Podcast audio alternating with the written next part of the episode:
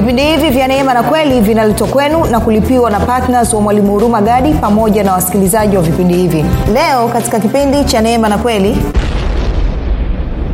kwao anasema kwamba mwenye haki mtu ambaye ametia imani yake kwa yesu kristo akapata haki ya mungu kama zawadi kwa sababu ameamini kile ambacho mungu amekifanya kupitia yesu kristo katika msalaba. Anasema huyu mtu mambo kadhaa. Mmoja kwamba atakuwa na utoshelevu wa chakula wa mahitaji yake yote. Moja. Mbili anasema nyumbani mwake kutakuwa kumejaa utajiri na mali. Na tatu huyu mtu atakuwa anafadhili na kukopesha na nne anasema automatikali mzao wake uzao wake utakuwa umebarikiwa.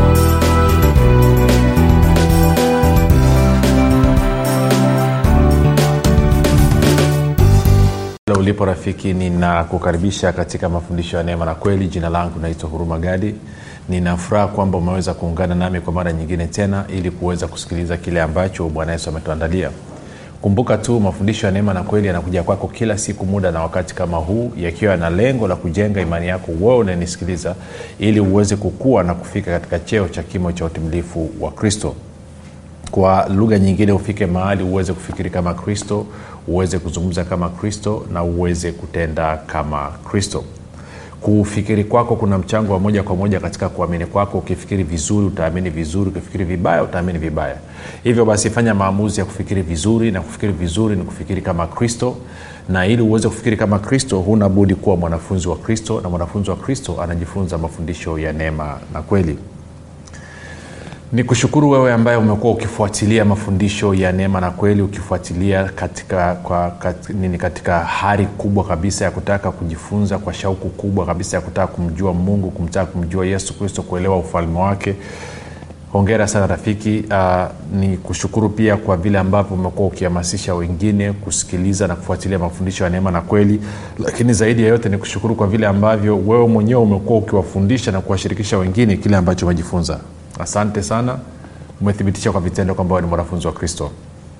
Ni kushukuru pia na wewe ambaye umekuwa ukifanya maombi kwa ajili ya vipindi vya neema na kweli kwa ajili ya wasikilizaji wa vipindi vya neema na kweli kwa ajili ya kwangu mimi pamoja na timu yangu. Na napozungumzia timu yangu ni pamoja na radio stations ambazo tunazitumia kurusha mafundisho ya neema na kweli.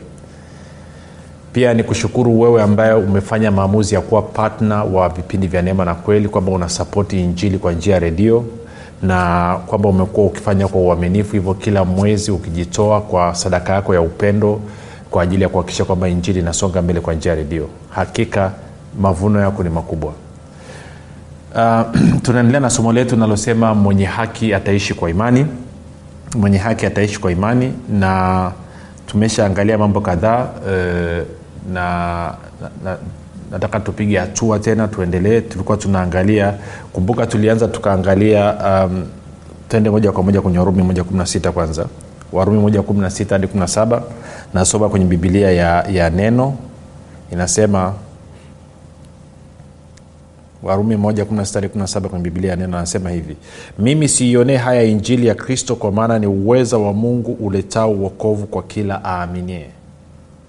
Kwanza kwa myahudi na kwa myunani pia kwa maana katika injili haki itokayo kwa mungu imedhihirishwa. Haki ile iliyo kwa njia ya imani hadi imani. Kama ilivyoandikwa mwenye haki ataishi kwa imani. Kwao tumeshaangalia mambo mengi na wiki hii kwa maana ya, ya, ya siku mbili zilizopita tumekuwa tukiangalia kwamba mwenye haki ataishi kwa imani lakini je tunawezaje tukatumia hichi ambacho kinasemwa katika eneo la uchumi jumapili tuliangalia kwamba mwenye haki ataishi kwa imani. Je tunawezaje tukatumia ufahamu huo kuweza kupokea uponyaji wetu? Kwa hiyo wiki hii tunaangalia katika eneo la uchumi. Sasa niseme kitu kimoja. Kumbuka kila siku tano mpaka saba za mwisho wa mwezi kutegemeana na, na kalenda ilivyokwenda huwa tunatoa fursa kwa ajili ya watu kutoa sadaka yao ya upendo kwa maana ya kumshukuru mungu lakini pia kusapoti injili kwa njia ya redio lakini nikaona ni vyema kwamba tunapopeana fursa tufundishane ili kujengana na kuimarishana imani zetu.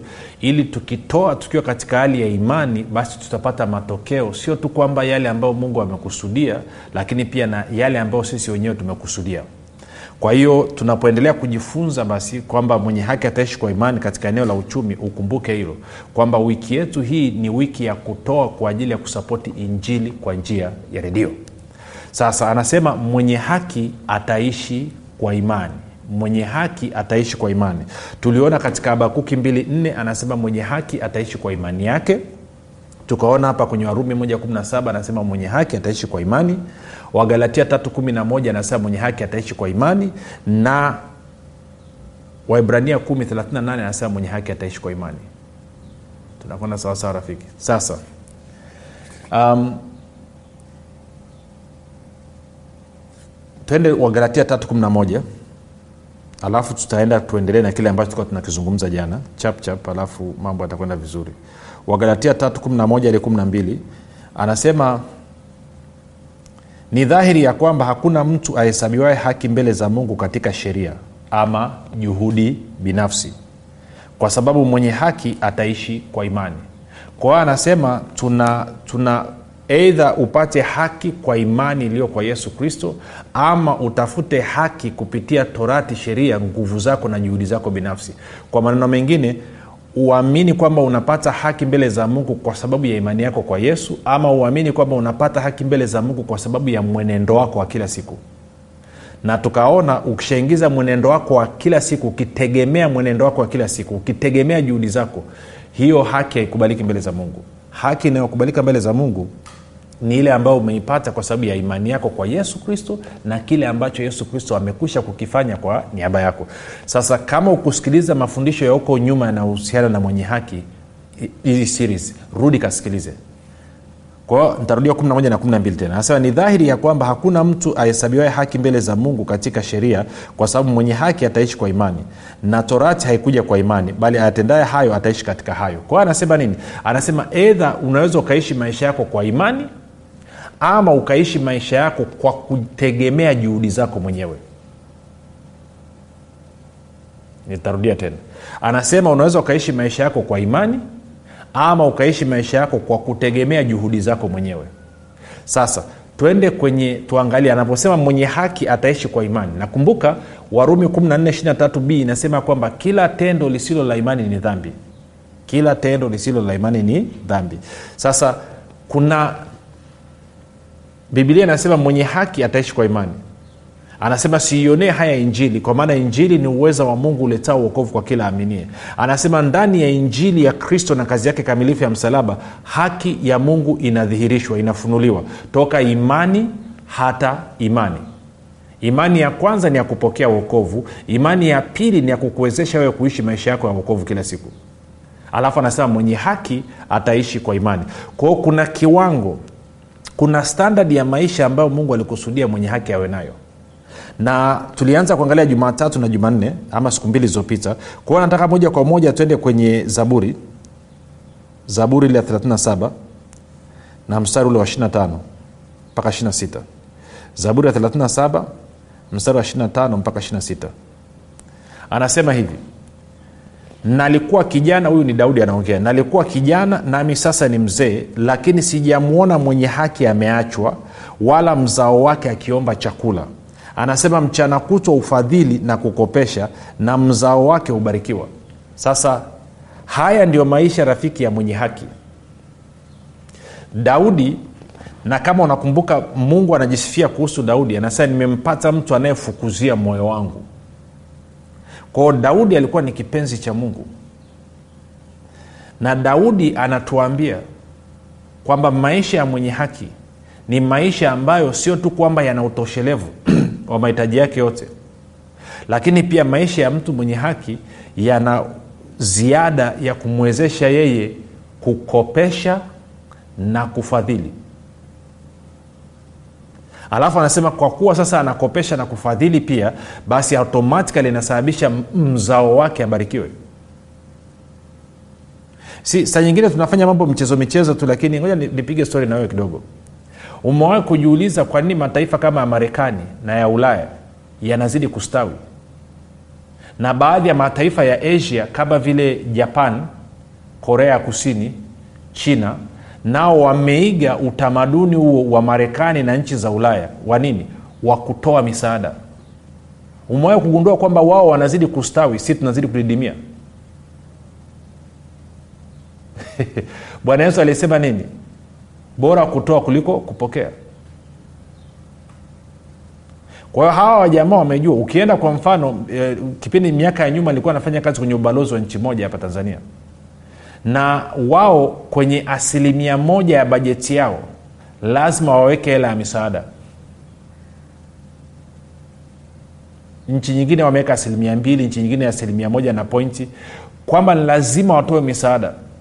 Na ndio maana wanazidi kustawi alafu sisi ambao tumekaa kila siku tunakopo tunapokea tunakwama. Na ndio maana saa nyingine anapotokea kiongozi akaamua kutia msimamo kwamba tunataka tujitegemee. Hatutaki kuwa ombaomba. Si anatakiwa viongozi wa namna hiyo katika afrika wanatakiwa waungwe mkono. Sio kiongozi muda wote anaenda anaombaomba huko nje. No anatakiwa na, si. Kwa hiyo wao wajamaa wa nje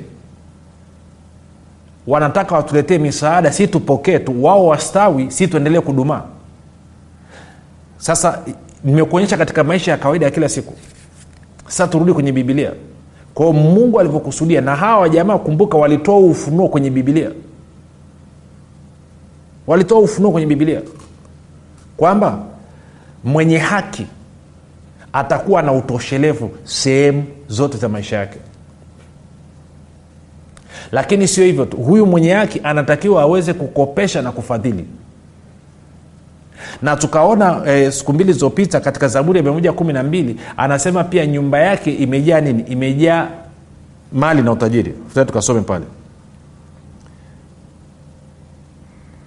Zaburi ya mia moja kumi na mbili. Rafiki sikiliza. Sisi tuliumbwa kuwa baraka. Kama umezaliwa mara ya pili umeumbwa kuwa baraka. Ndicho ambacho bibilia inasema wewe anasema kupitia wewe jamaa zote za dunia watabarikiwa. Kwao kama wewe haubariki wengine then maana yake ni kwamba una itilafu. Maisha yako yana itilafu. Kama wewe unatafuta kubarikiwa badala ya kutafuta kubariki maisha yako yana itilafu. Na kwa maanao hutakaa uchomoke hapo ulipo. Tabasamu. Angalia zaburi ya moja kumi na mbili. Anasema mstari ule wa tatu. Anasema nyumbani mwake mna utajiri na mali na haki yake yakaa milele. Kwa hiyo anasema kwamba mwenye haki mtu ambaye ametia imani yake kwa yesu kristo akapata haki ya mungu kama zawadi kwa sababu ameamini kile ambacho mungu amekifanya kupitia yesu kristo katika msalaba anasema huyu mtu mambo kadhaa. Mmoja kwamba atakuwa na utoshelevu wa chakula wa mahitaji yake yote. Moja mbili anasema nyumbani mwake kutakuwa kumejaa utajiri na mali. Na tatu huyu mtu atakuwa anafadhili na kukopesha. Na nne anasema automatikali mzao wake uzao wake utakuwa umebarikiwa. Ndio maana hawa jamaa wa nje wanakimbilia kutupatia misaada sisi ili nini? Ili watu wao wazidi kustawi si tuendelee kudumaa. Kwao kwa hayo mambo manne. Kwao kama ungekuwa unaishi kwa imani basi haya mambo manne yangekuwa yanadhihirika katika maisha yako mmoja maana yake ni kwamba ungekuwa una utoshelevu katika maeneo yote kuhusu chakula una utoshelevu kuhusu malazi una utoshelevu kuhusu mavazi una utoshelevu kuhusu mambo yako ya kila siku ungekuwa na utoshelevu. Moja. Mbili nyumbani mwako ungekuwa kumejaa mali na utajiri. Tatu ungekuwa unafadhili na kukopesha. Na nne mzao wako uzao wako ungekuwa umebarikiwa. Actually hapa anasema anasema eh, mstari wa pili anasema wazao wake watakuwa hodari duniani kizazi cha wenye adili kitabarikiwa. Kwao anaonyesha wazi kabisa kwa hayo ndo maisha ya mwenye haki ambayo ameitiwa. Kwao kama sioni haya katika maisha yangu maanake kuna namna ambavyo nimekataa kuishi kwa imani. Kumbuka mtu angechukua angekuwa tungekuwa tuna chombo cha kurekodia katika ulimwengu wa roho tukaangalia maisha yako wewe unayenisikiliza sasa hivi tungeona maisha yako kwamba yamejaa utoshelevu maisha yako yamejaa mali na utajiri. Tungeona maisha yako kwamba wewe ni mtu unayekopesha na kufadhili na tungeona pia kuwa wazao wako watoto wako wamebarikiwa. Haya mambo manne tungeyaona. Sasa haya mambo manne kuwa hivyo katika ulimwengu wa roho ni jambo moja lakini tunahitaji uhalisia wa hayo mambo katika damu na nyama sasa kama hauyaoni sasa hivi katika damu na nyama maana yake ni kwamba kuna connection kuna muunganiko kati ya ulimwengu wa roho na ulimwengu wa damu na nyama umekosekana. Kwa maneno mengine mlango unaofunguliwa na kuruhusu vitu vitoke katika ulimwengu wa roho vije katika damu na nyama umefungwa. Na huo mlango unaitwa imani. Ndio maana akasema mwenye haki ataishi kwa imani kwa hiyo kama huoni nasikiliza anavyosema mwenye haki ha, hajalishi huu mwenye haki yuko wapi. Wedha yuko marekani yuko tanzania yuko somalia yuko dar es salamu mjini ama yuko kijijini singida adonkea mahali popote pale ulipo. Maana kama wewe umemwamini yesu kristo na ukakubaliana na kile ambacho amekifanya kupitia msalaba wewe ni mwenye haki. Na bibilia inasema unatakiwa uishi kwa nini? Kwa imani. Ili nini? Ili maisha yako yawe na utoshelevu siku zote ili nyumbani mwako pua pamejaa mali na utajiri ili uwe unafadhili na kukopesha na tatu uzao wako ubarikiwe sana. Hiyo ndio standard ya maisha yako rafiki. Na tunafahamu tukiangalia watu kama wakina abrahamu isaka yakobo ambao abrahamu ndo mtu wa kwanza tunaelezwa waziwazi kwamba alipata haki inayotokana kwa imani. Of course unafahamu pia nuhu ilikuwa hivyo. Lakini abrahamu ndo tunaelezwa wa kwanza anaitwa baba wa imani. Kwa sababu yeye ndo alikuwa anaishi kwa imani. Kwao maisha ya abrahamu alikuwaje yalikuwa yana kila kitu sasa ngoja nikusomea haraka haraka maisha ya abrahamu alikuwaje alafu tutapiga tuta, tuta, tuta, tuta hatua. Mwanzo 24 angalia anasema hivi. Basi abrahamu mstari wa kwanza alikuwa mzee mwenye miaka mingi na bwana alikuwa amembariki abrahamu katika vitu vyote. Kwao abrahamu alikuwa amebarikiwa katika vitu vyote. Ukiteremka mstari wa 34 34 mpaka ja tuangalia tena mpaka ngapi 34 na 35 nadhani. Sikia anavyosema. Anasema huu ni mtumwa wa abrahamu. Anasema akasema mimi ni mtumwa wa abrahamu. 35 na bwana amembarikia sana bwana wangu. Amekuwa mtu mkuu. Amempa kondoo na ng'ombe. Kumbuka kondoo na ng'ombe wakati zilikuwa biashara. Na fedha hela za matumizi. Na dhahabu mali na utajiri. Na watumwa na wajakazi na ngamia na punda. Usafiri. Kwao abrahamu alikuwa iko loaded. Sasa kama hayo ndo maisha yangu kwa nini wakristo wengi ambao wamezaliwa mara ya pili hawaoni uhalisia wa haya maisha katika damu na nyama. Ni kwa sababu hawaishi kwa imani. Tunakwenda sawasawa sasa tunafanyaje? Twende tu, tu, twende kwenye wakorinto wa pili tuliangalia eh, hata jana na juzi jana zaidi. Wakorinto wa pili mlango wa tisa. Inazungumza kitu hichi hichi ambacho tunakizungumza. Wakorinto wa pili tisa mstari ule wa 1 hadi wa kumi na moja. Anasema na yeye ampaye mbegu mwenye kupanda na mkate uwe chakula atawapa mbegu za kupanda na kuzizidisha naye atayaongeza mazao ya haki yenu. 11 mkitajirishwa katika vitu vyote mpate kuwa na ukarimu wote umpatiao mungu shukrani kwa kazi zetu. Kwa hiyo kwa maneno mengine kama mimi sio mkarimu kama sifadhili na kukopesha maana yake ni kwamba nanyima mungu kupata nini? Kupata shukrani. Nazuia mungu kusifiwa nazuia mungu kutukuzwa. Sasa nataka tujikite kwenye mstari wa kumi. Anasema na yeye ampaye mbegu mwenye kupanda na mkate uwe chakula atawapa mbegu za kupanda na kuzidisha. Anasema yeye ampaye mbegu mwenye kupanda na mkate uwe chakula. Kumbuka mkate uwe chakula ndio zaburi ya 37 mstari wa 25 na alikuwa kijana sasa nimekuwa mzee. Sijawai kuona mwenye haki ameachwa wala watoto wake wakiomba mkate. Alafu anasema uwapa mbegu za kupanda ndo ile ya mstari wa, wa 26 anasema kwamba mchana kutwa ufadhili na kukopesha. Sasa angalia kwa anasema mungu anakupa mkate wa kula lakini mungu huyo huyo ndo anakupa mbegu ya kupanda. Kwa maneno mengine mungu ndo anayekupa utoshelevu wa kutosha chakula cha kutosha wewe na familia yako lakini mungu ndi anayekupa ya ziada kwa ajili ya kufadhili na kukopesha. Sasa unasema lakini mwalimu mimi sina sina ya kutoa sina ya kukopesha sina ya kufadhili. Mimi mwenyewe ndo nahitaji kufadhiliwa. Mimi mwenyewe nahitaji kukopeshwa. Nitakueleza shida ilipo. Ukweli ni kwamba wewe umekuwa ukitumia imani yako kama mwenye haki umekuwa ukitumia imani yako kumwaminia mungu kukupa chakula mkate. Na mungu amekuwa mwaminifu ndio maana ulali njaa wewe unakula watoto wako wanakula. Kwa imani yako umeiachilia upande huo kwenye upande wa kukutana na mahitaji yako. Bado hujaachilia imani yako kwenye upande wa kupata mbegu kwa maana ya fedha ya ziada ya kuonyesha ukarimu kwa wengine kwa maana ya kufadhili na kukopesha. Upande huo hujaachilia imani. Sasa anasema mungu anampa mkate mwenye kula na anampa nini? Mbegu mwenye kupanda. Sa swali ni hili wewe ni mpandaji mlaji ama mpandaji na mlaji? Kwa bahati mbaya sana zaidi ya asilimia 99.99999 ya wakristo especially waliookoka ni walaji. Na mungu amekuwa mwaminifu akiwapa mkate wa kula kila siku.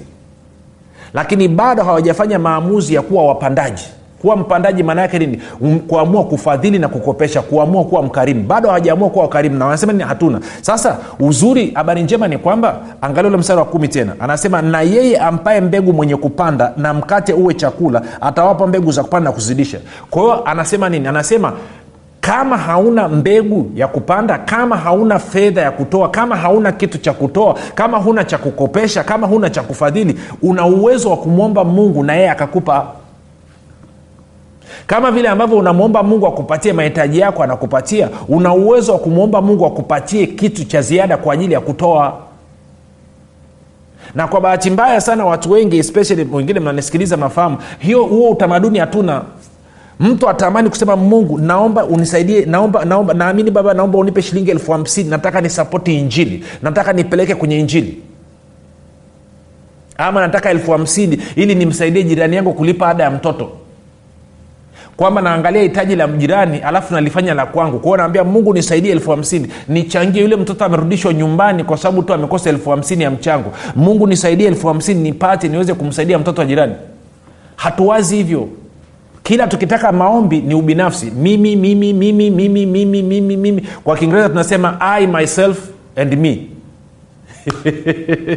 Mimi mimi mimi. Lakini sio mpango wa mungu sasa tukiwa kwa sababu tuko kwenye wakorinto wa pili tisa turudile mstari wa nane nikuonyeshe kitu.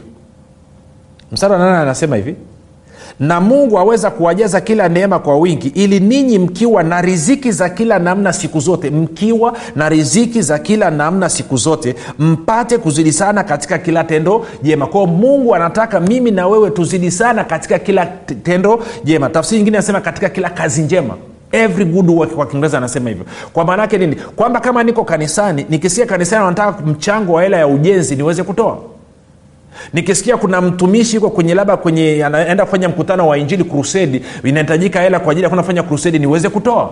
Ikinipitia taarifa kwamba zinahitajika kuchangia kwenye redio na televishen niweze kutoa. Ikitokea kwamba kuna mafuriko yametokea mahali inahitajika chakula cha misaada kwenda niweze kutoa. Kwa hiyo kwa maana wengine anasema kila kazi njema kwamba haijalishi jambo gani limetokeza natakiwa niweze kushiriki katika kila kazi njema.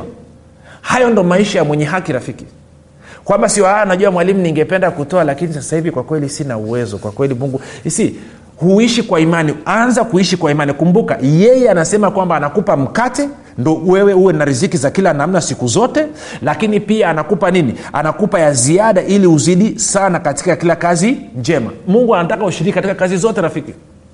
Zote anataka anataka uweze kumtunza mchungaji wako.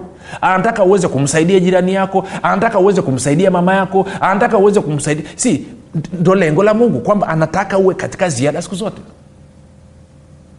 Sasa huwezi ukakaa kwenye ziada kama siku zote wewe ni mlaji sio mpandaji. Kwamba siku zote wewe unawaza upate kwa ajili ya kwako wewe na sio kwa ajili ya wengine. Siku utakapofanya maamuzi rafiki kwamba mimi naamua leo hii kuanzia leo hii mimi nitakuwa mtu wa ukarimu mimi nitakuwa mpandaji mungu nipe cha kutoa nipe nataka kushiriki katika kila kazi njema. Utakapoamua kwamba unataka kushiriki katika kila kazi njema mungu ataanza kukupa fedha ya ziada. Unakosa fedha ya ziada kwa sababu haujafanya maamuzi ya kufanya nini? Ya kushiriki katika kila kazi njema. Tunapozungumzia kila kazi njema ni mambo ambayo hayahusiani na maisha yako ni mambo ambayo yanahusiana na maisha ya wengine kwa mfano injili ihubiriwe kwa maana ya mikutano ya nje ama kupitia redio lakini kwa maana ya kusaidia majirani kwa maana wakati mwingine labda unaweza ukachukua watu wanne watano sita ukawachukua ukawatia kwenye gari ukawapeleka kwenye mkutano wa injili mahali. Si kuonyesha ukarimu. Unaweza ukakodisha basi ili mwende mahali. Si kila kazi njema. Ndicho ambacho umeitiwa kama mwenye haki. Kwa kama hauoni hivyo sasa hivi ni kwa sababu wewe umeamua kuwa kiwavijeshi mlaji badala ya kuwa mpandaji. Yes mungu anataka ule lakini pia anataka uwe na ukarimu pia uweze kufadhili na kukopesha. Kwao lazima ufanye hayo maamuzi. Unafanyaje maamuzi? Kwa kufanya maamuzi ya kuamua kuwa mtoaji. Kwao leo hii kama unasikia kwenye moyo wako bwana anasema na wewe kwamba ndugu wewe unatakiwa uanze kuwa mtoaji. Umekuwa mlaji kwa muda mrefu lakini wakati umefika sasa wa wewe kuwa mtoaji. Wakati umefika wewe kuchukua hatua na kuniamini mimi kuanza kuishi kwa imani kutegemea system yangu kukubali kwamba kweli wewe ni mbarikiwa wa bwana anza kudhihirisha kwa imani yako. Chukua hatua kwa kudhihirisha kwamba wewe ni mtu uliyebarikiwa. Anza kwa kutoa una uwezo wa kufanya hivyo. Una fursa. Mwishoni utasikia namba za simu zitatajwa. Alafu utachukua hatua yako. Utasema mungu kwa mbegu hii inayoitoa leo hii natangaza mabadiliko katika maisha yangu. Sio tu kwamba nitakuwa mlaji tu. Nataka niwe na mtoaji pia baba katika jina la yesu kristo asante kwa ajili ya ndugu ambaye ananisikiliza. Asante kwa ajili ya neema izidio ambayo umeweka juu ya maisha yake. Asante kwa maana umesema na moyo wake ili aweze kuwa mkarimu aweze kushiriki katika kazi ya kufadhili na kukopesha. Kwa maana hayo ndo maisha ya mwenye haki. Katika jina la yesu kristo baba asante kwa maana atatoa sawasawa na alivyokusudia katika moyo wake kwa furaha na upendo. Rafiki mpaka hapo tumefika mwisho. Jina langu naitwa huruma gadi. Yesu ni kristo na bwana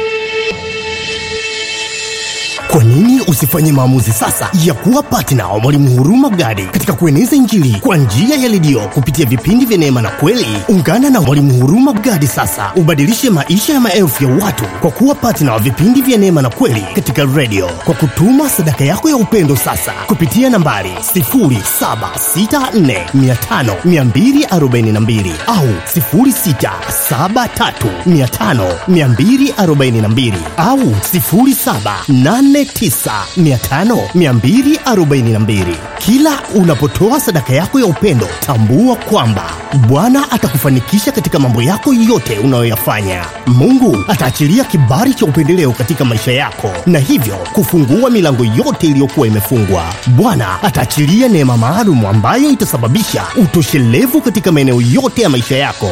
Mungu aliyemtuma mwalimu huruma gadi kupitia yesu kristo atawajibika katika kuhakikisha anakujaza mahitaji yako yote sawasawa na wingi wa utajiri na utukufu wake. Katika kristo yesu utafaidika na maombi maalum yanayofanywa na mwalimu huruma gadi pamoja na timu yake kwa ajili ya partners na watu wote wanaochangia vipindi vya neema na kweli. Ili baraka ya bwana izidi kutenda kazi kwa ufanisi katika maisha yako. Fanya maamuzi sasa ya kuwa patna wa mwalimu huruma gadi katika vipindi vya neema na kweli kwa njia ya redio ili ueneze injili ya ufalme wa mungu na kufanya mataifa yote kuwa wanafunzi wa kristo kama bwana yesu alivyoagiza. Ushiriki wako ni muhimu sana katika kufanya wengine wamjue yesu kristo. Tuma sadaka yako ya upendo sasa kupitia nambari 7645242 au 6735242 au 7895242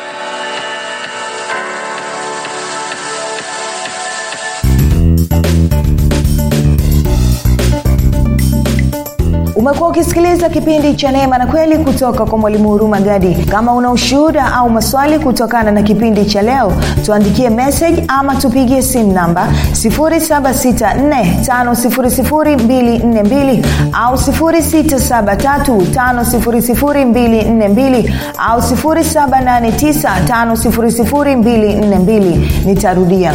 7645242 au 6735242 au 7895242 pia usiache kumfolo mwalimu huruma gadi katika facebook instagram na twitter kwa jina la mwalimu huruma gadi pamoja na kusubscribe katika youtube chaneli ya mwalimu huruma gadi kwa mafundisho zaidi